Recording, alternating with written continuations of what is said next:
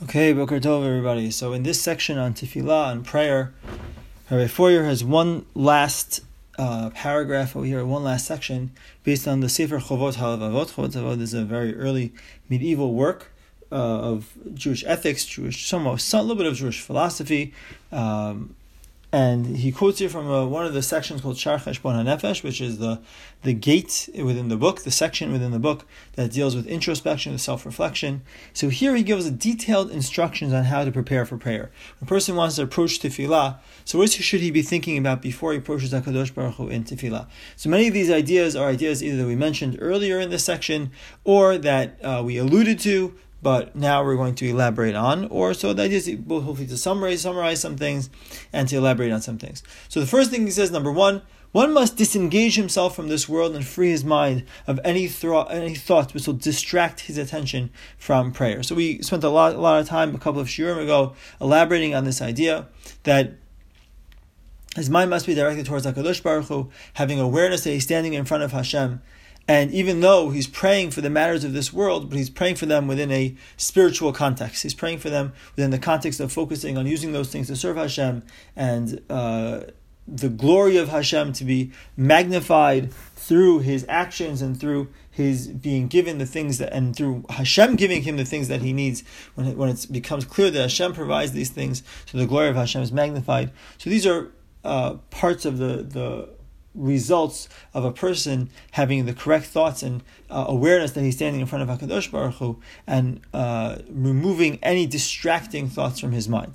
So that's number one. Then number two is one should seriously take to heart that he stands before his Maker and should carefully choose both the words and the themes he intends to contemplate, which is very, very interesting. So today we pretty much have a set tefillah. However, there are spaces in which a person can insert his own requests, especially in the tefillah, the bracha of Shema Kolenu. A person can insert his or her own request in that section. And so perhaps a person should reflect and think a little bit before one begins that section and think about the words that he or she wants to use, the themes to contemplate. That's part one of this idea. And part two is even the words that are already fixed, that are defined based on the tefillah, based on the uh, text that the Anshe Knesset Haggadolah, the men of the Great Assembly, established for us within the tefillah, where they helped us determine what are the important things to pray for, and they gave us uh, direction and text and uh, specificity within our prayers. However, if a person would have a, a big meeting, right? So even if a person had a, a, a preset text that he or she planned on presenting at this big meeting, he wouldn't just walk in and just read from the piece of paper, right? He'd want to know what he's saying before. He'd want to be prepared. He'd want to understand it so that he can not just say it, but say it with meaning, say it with intention, uh, and even the inflection of voice, which is not as important in this case, but it also is a reflection of a person's understanding. So uh, that's why, even though we deal with a fixed text, it's very important that we understand the fixed text. We do the best we can to understand the words that we're saying before we face Hakadosh Baruch Hu. Because we're coming, we're, we're asking Hashem for life, we're asking Hashem for parnasah, for refuah, for health, for wisdom, for redemption, for many, many other very, very important things. So it's important that we understand what we're asking for. We understand the words. We choose our words carefully, and we understand the words that were are chosen for us. We understand that words, those words carefully as well. And then he. Uh, discusses a, a, third issue. So he says, Understand this well. The words of prayer enunciated by the mouth are merely the shell. Words are just the shell. The actual text, the words, that's just the outer part. So what fills the shell? The heart's meditation upon these words, what we call kavanah, is the internal kernel. I mean, what fills the shell is the, the kavanah, the intention that a person had, what comes out of a person's heart, how a person feels, how a person relates and connects to HaKadosh Baruch Hu at the time of tefillah. That's the inner kernel. That's what fills the shell. So he says the words, and this is something we've mentioned before, that the words are like the body of the prayer, while the meditation, the thought, the focus is the soul of the prayer. It's like a guf and neshama, a body and a soul. The words are just the physical form. It's just the vocalization. It's just the your the vibration of your vocal cords, but that doesn't have any uh, inherent meaning per se. It's only the, you know we, it's necessary. One cannot fulfill the mitzvah of tefillah without it. However, but it's really the uh, what we call uh, or what the Rambam seems to describe really based on the Gemara. The Gemara says avodah shebalev. It's the when the Gemara wants to de- derive from the psukim from the verses that there's a, a commandment, an obligation to, to pray. So the Gemara has at least two psukim, but the one that we're more familiar with is the pasuk ula ovdo or ula ovdo bechol levavchem. So we person is um, exhorted, is encouraged, perhaps commanded to serve Hashem with his entire heart. So the Gemara says, Ezohi avodah shebalev. What's called service in the heart?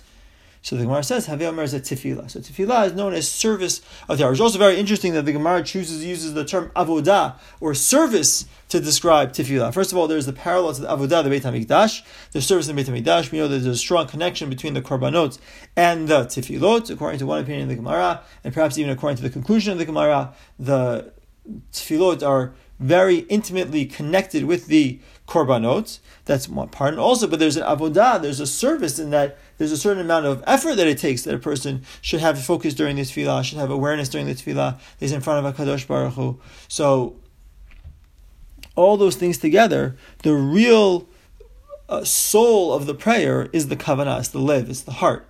That when a person has in mind what he's saying, understands what he's saying, and is thinking about Kadosh Baruch Hu and connecting to Hashem through the tefillah, so then he has the soul as well to the tefillah. And he says here that one prays only with his tongue while his mind wanders, his mind is talking, thinking about what's going on today, what's going on tomorrow, business, all these other things. So obviously that's natural that a person's mind wanders, but a person has to always be trying to rein in his thoughts to be focused, or his thoughts to be focused on the tefillah. So he says if he's praying with his tongue, with his mind wandering, so he says it's like an empty bottle, empty body, or a husk devoid of a kernel, just the shell, just the outside, but without the inside. And he, he gives a mashal, a very interesting uh, parable over here, about a servant whose master has just returned home from a journey. So now the servant, instead of going himself to greet the master, he sends his children to greet the master, but he ignores the presence of his master. So the master obviously can get very angry because it's disrespectful. Why did he come himself? Why did he only send his kids?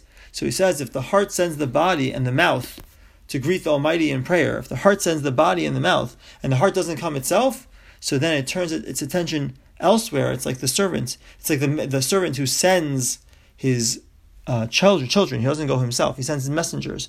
But the heart, that's the real, the real part of the human being that needs to go out and greet Hakadosh Baruch Hu. So um, to bring true nacharuach to Hashem. Uh, a person needs to make sure that his heart is involved in the tefillah as well. And then he concludes, the section concludes that uh, it is only proper that you realize that what prayer really is. What is it?